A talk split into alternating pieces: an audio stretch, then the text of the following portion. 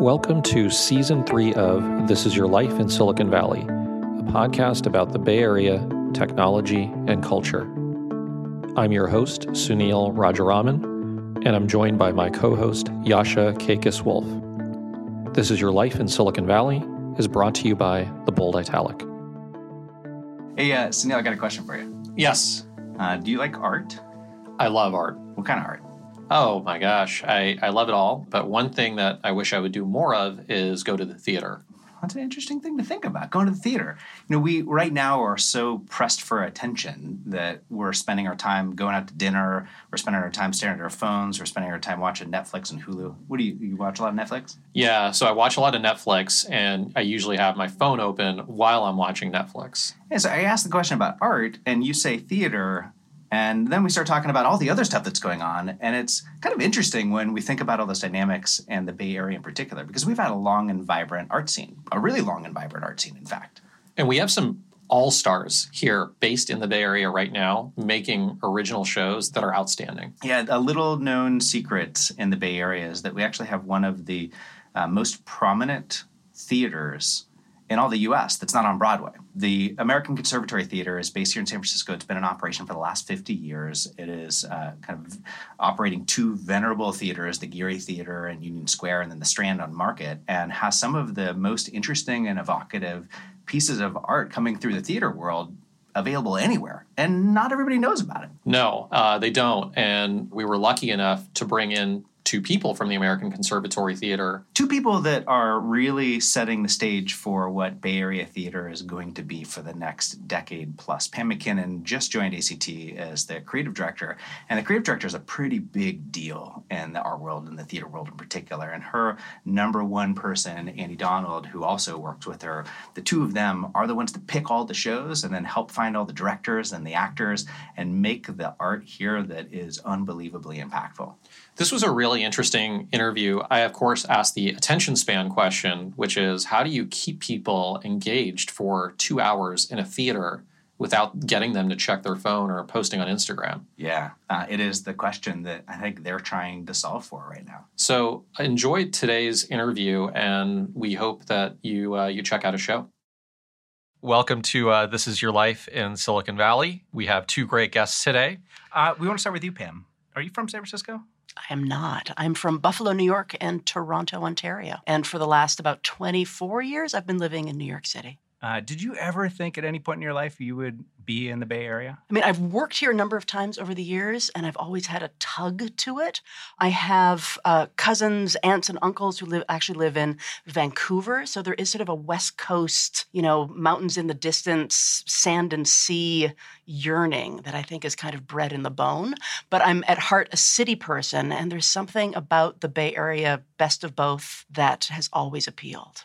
Do you like the Paris aspect of San Francisco or the Brooklyn aspect of San Francisco?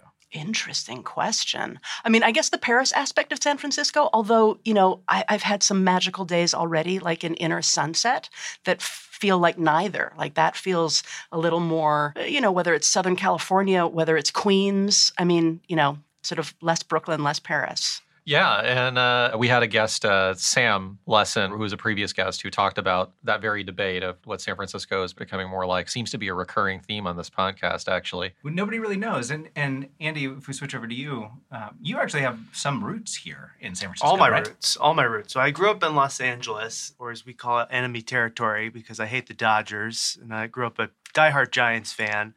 My grandmother was a diehard Giants fan, and sort of spread that across the whole family.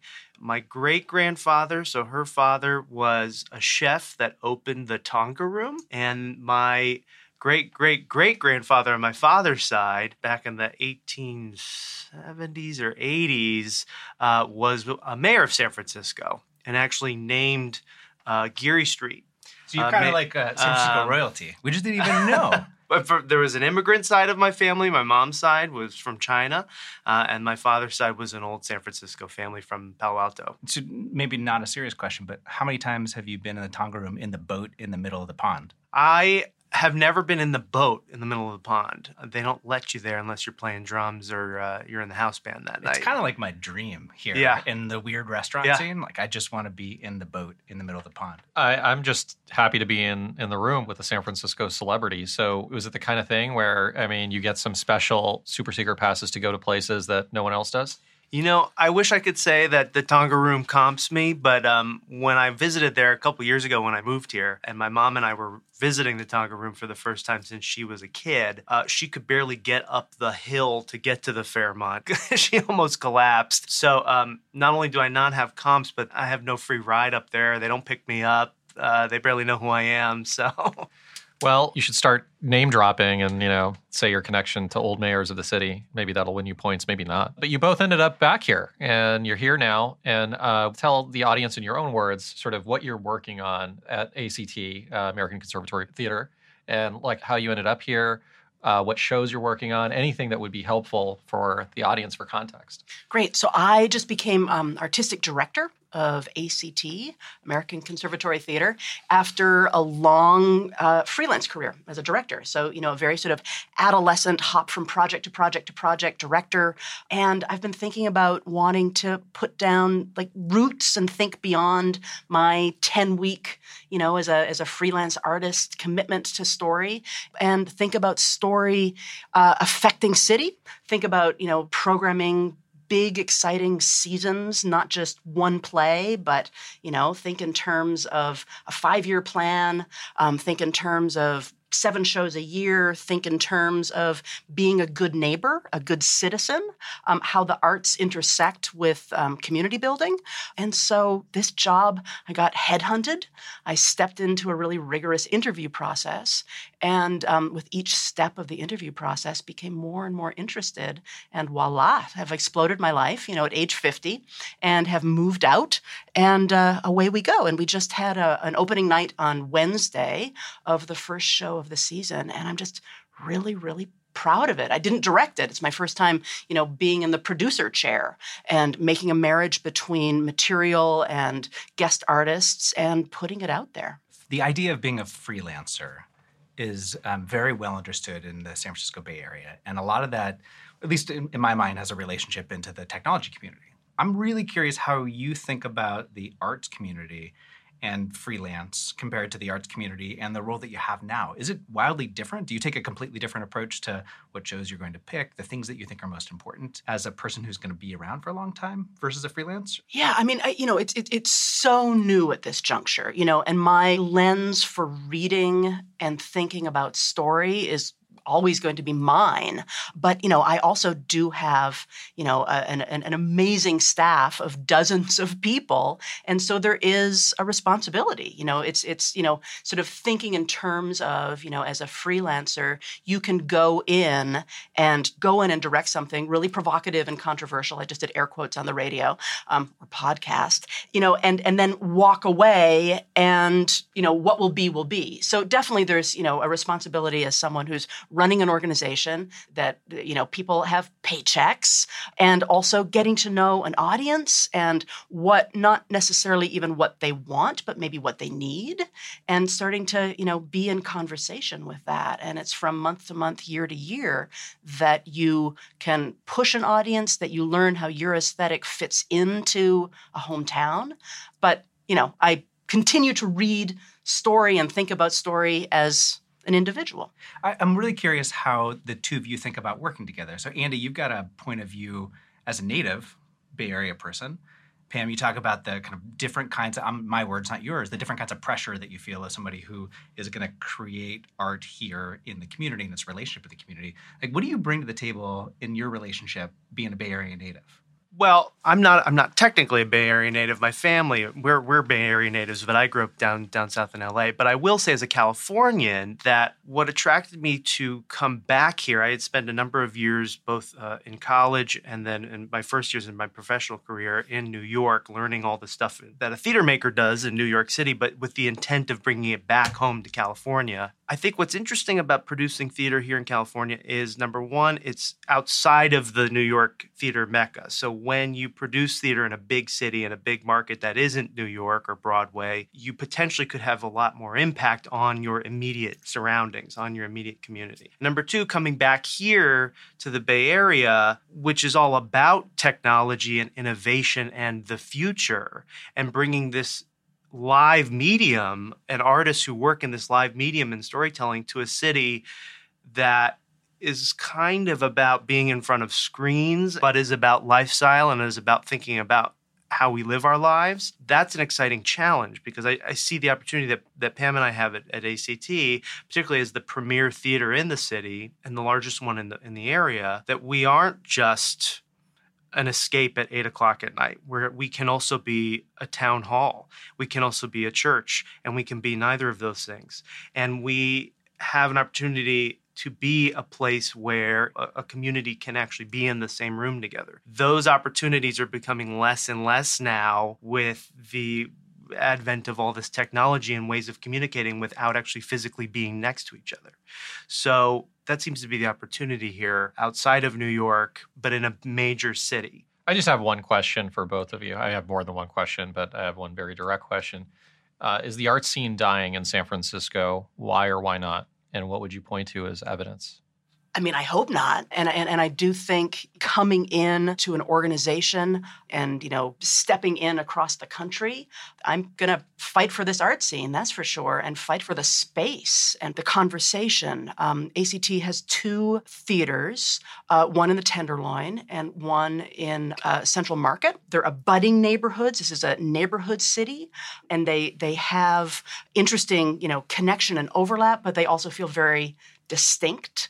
The Strand Theater on Market Street feels like really interesting gateway to both the tech community and also just this neighborhood that at times feels really pressurized and feels that, it hits the front page a lot as, what are we doing about Central Market? And I see that as an amazing opportunity for storytelling. I mean, piggybacking on what Andy said about the town square, we talk a lot about social justice in our organization, and that's both with respect to our programs within different communities, but also what stories do we want to tell?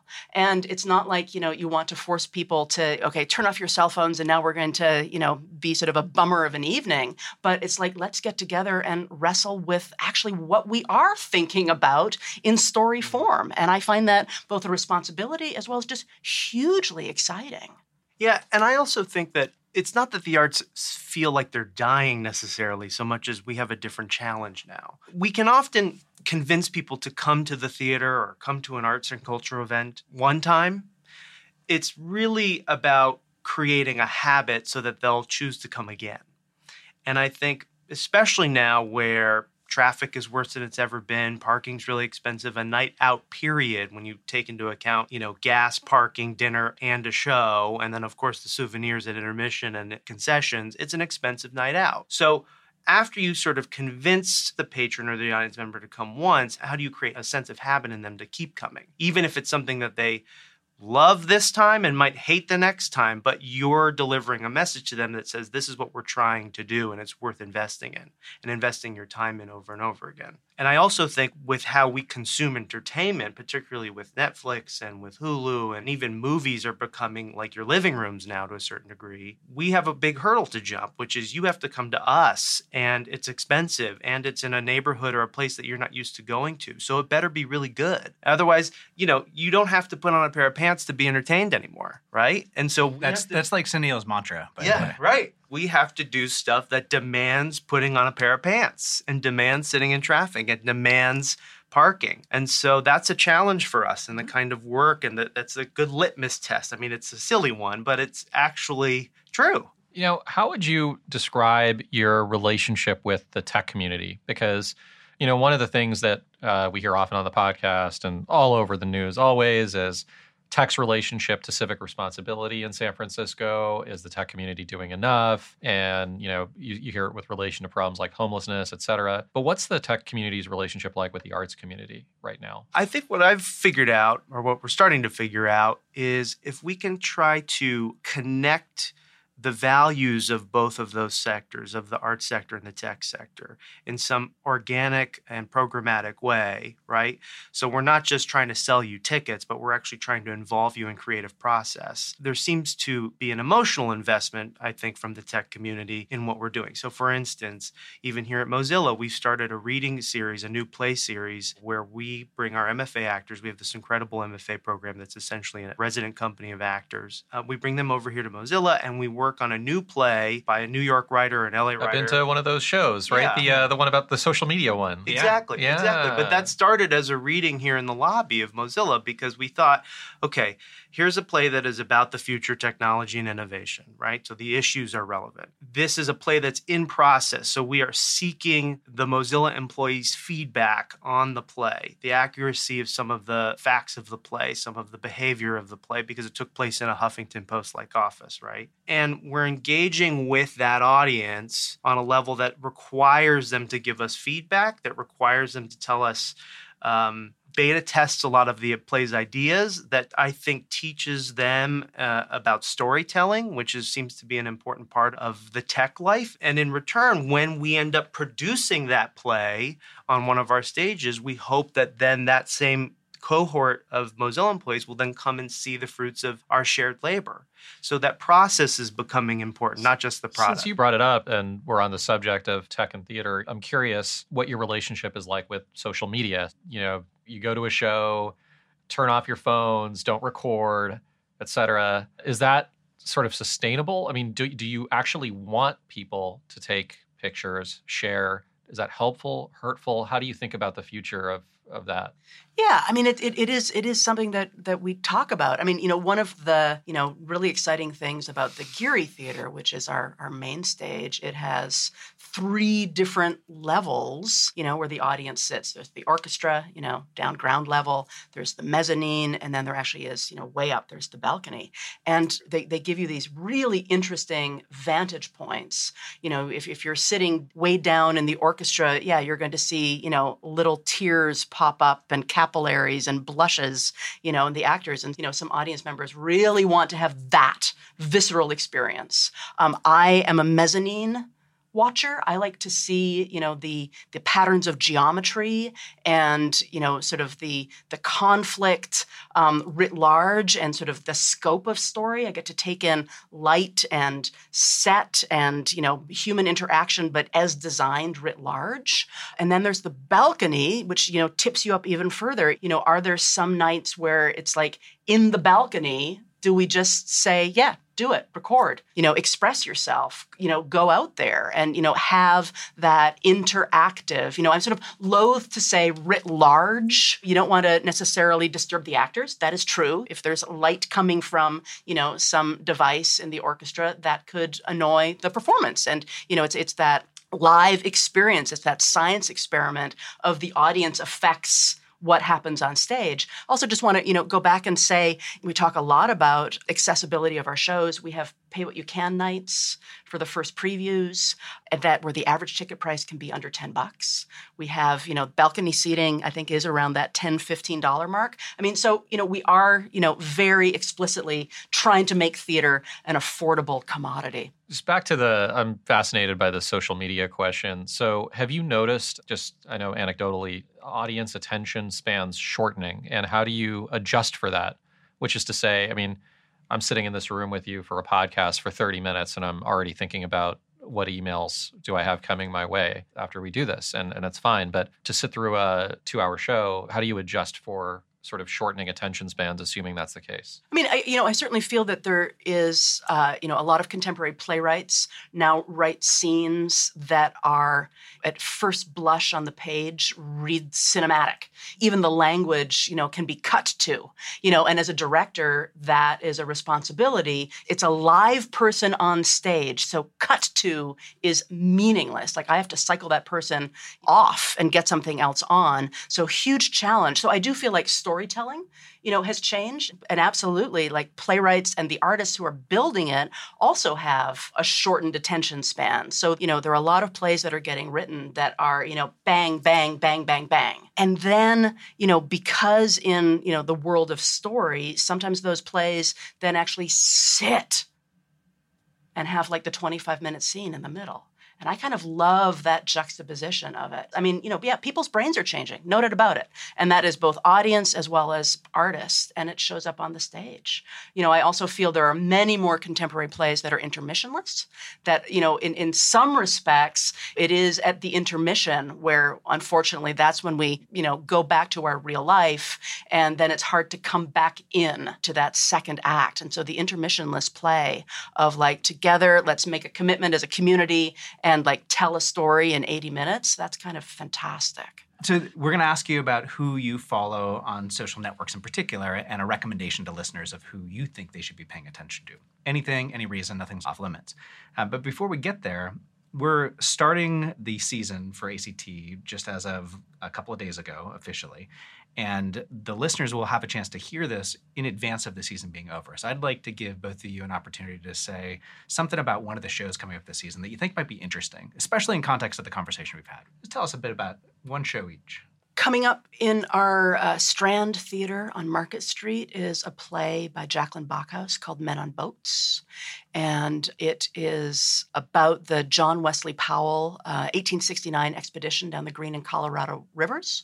It is cast completely with women, very purposefully. I mean, that is on the page. You know, the playwright wanted to sort of a la Hamilton, you know, sort of explode a history and make the audience listen and look at this expedition in a different way, and bring bodies and voices of people who were certainly around in 1869, but weren't at the center of what we think of as history and that narrative. And what is a hero? What is an explorer? And it's also, you know, this incredible mashup of contemporary as well as taken from John Wesley Powell's travelogues. And so it's this, you know, really interesting patois, and it's in our small theater space.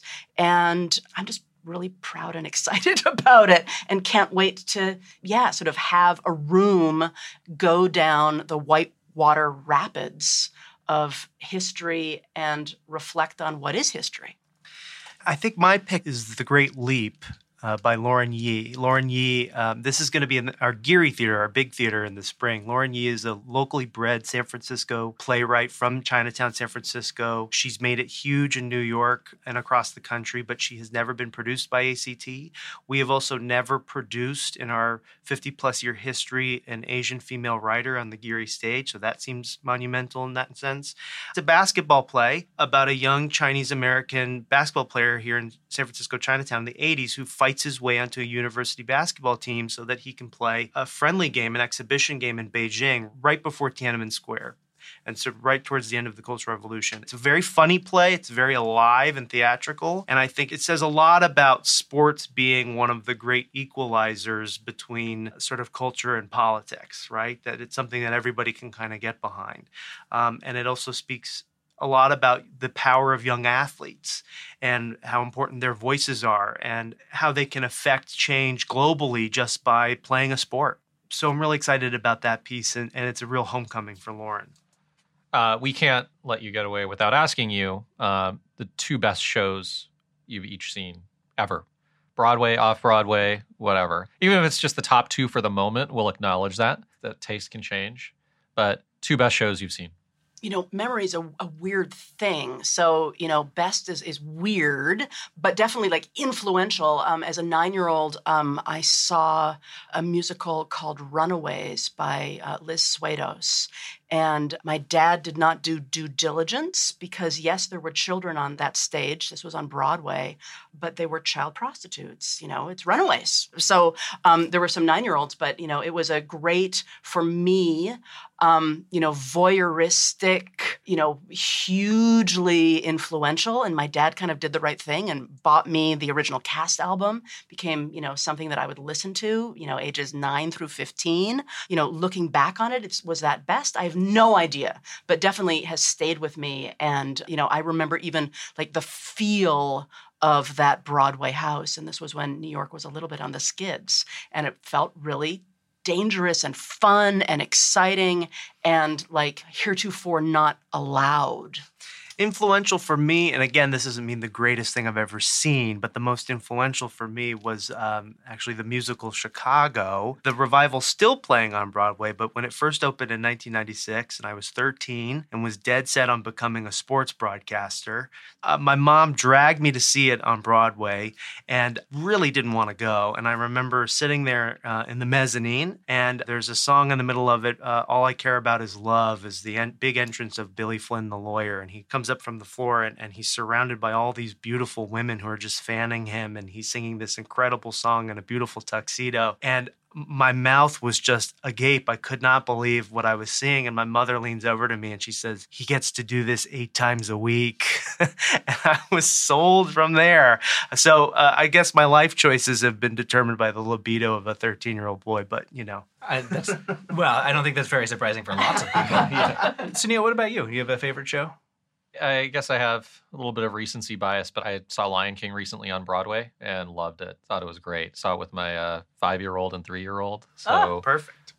It was just a good overall experience. I loved it. The family aspect of being in a theater is really, really dynamic. We both of us have kids and think about that quite a bit.